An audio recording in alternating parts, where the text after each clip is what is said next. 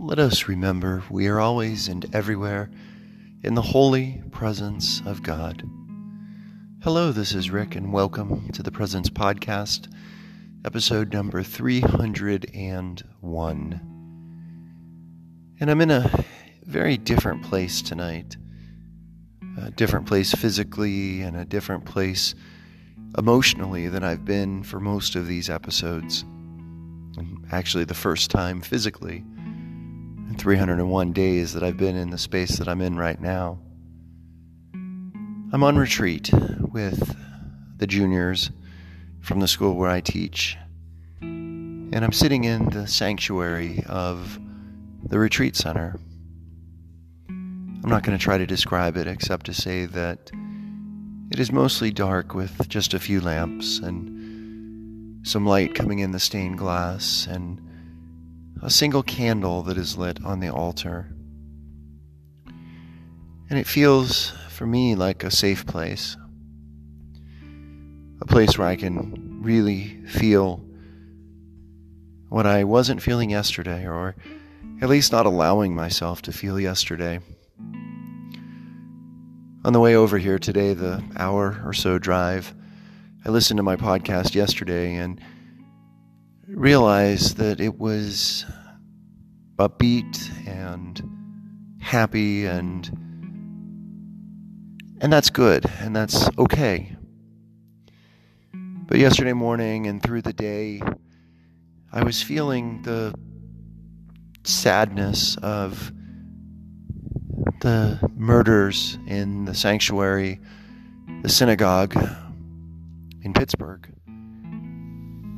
And, um, you know, I, I heard that yesterday morning when I saw the alerts on my phone. And as I've done in these types of moments, I just say a prayer. I think that's really what the first response should be when you're a person like me that's not able to do more in those moments.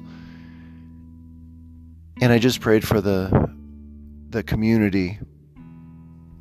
And yesterday and today as more news has come out about the 11 men and women who were murdered and and just the horrific scene, I guess. Just just sadness you know,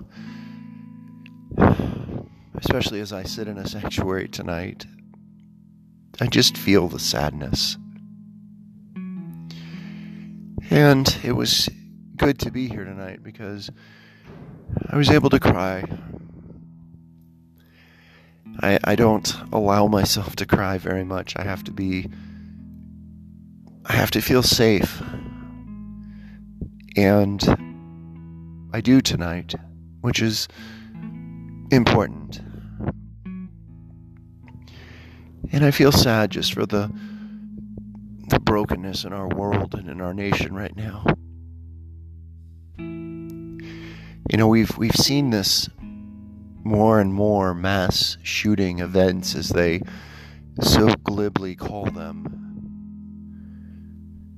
And we're seeing them in sacred places, you know, schools, movie theaters where people gather to enjoy life, and especially in sanctuaries. You know, we had that murder in Texas in a sanctuary. We had the church in Charleston in their basement during a Bible study. And apparently, even earlier this week, there was a murder in a parking lot, a grocery store parking lot, that apparently happened because the murderer. I refuse to use the word shooter, that just makes it sound so glib. You do that in basketball or in pool, you take shots.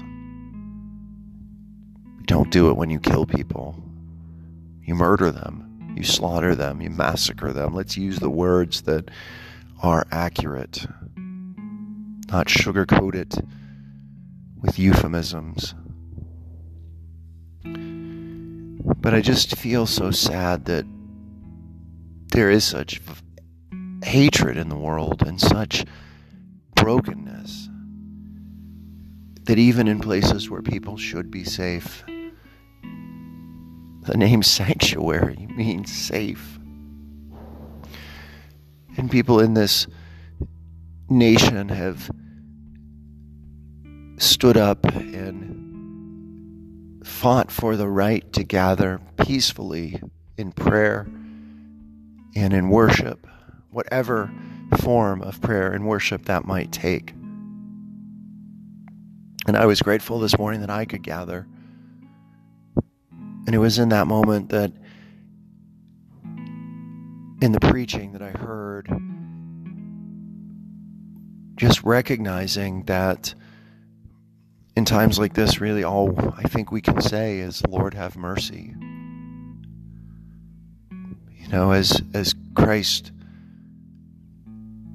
looks at the brokenness of our world where we allow this to continue to happen again and again and again. Allow hate to thrive. Allow guns to be easily used.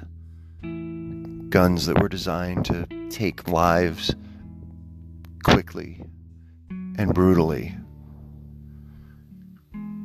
We allow this to continue. I think that's all we can say is, Lord, have mercy. And my heart breaks for those people in the synagogue gathered on Sabbath. Apparently, there was a special service yesterday. And just their lives, even the survivors, especially the survivors, their lives will never be the same. That community will never feel safe again. And the response to well, let's put armed guards or let's arm pastors or rabbis, let them carry firearms, guns. What kind of a symbol? What does that show? What does that say? By definition, when we pray and worship, we are vulnerable. It doesn't have to be that way, though, in our society. But I don't think the response is more guns, more guns in schools, more guns in churches, in synagogues, mosques. No. It's peace and prayer and community and people saying, no more.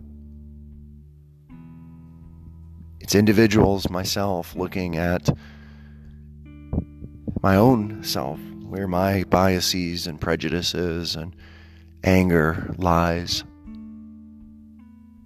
and not squelching that, acknowledging it, and allowing Christ in His mercy to transform that.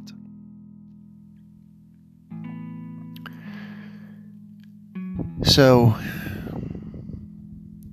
my God presence moment is right now. Being able to feel the sadness and the brokenness of broken relationships, of broken families, of a broken political system, a broken planet. And to just allow tears to come and to just say, Lord, have mercy. And to feel safe enough tonight here to do that. For that, I am profoundly grateful.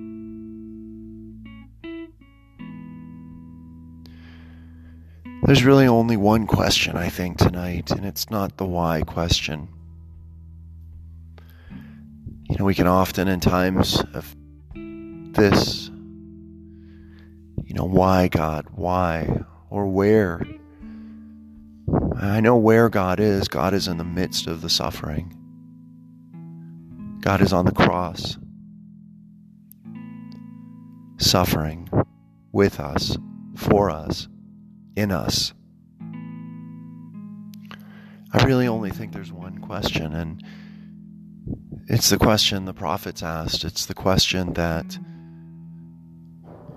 all of us should be asking is how long? How long, O oh Lord? How long? And not asking it with the hope that the Deus ex machina will intervene and make everything okay. No.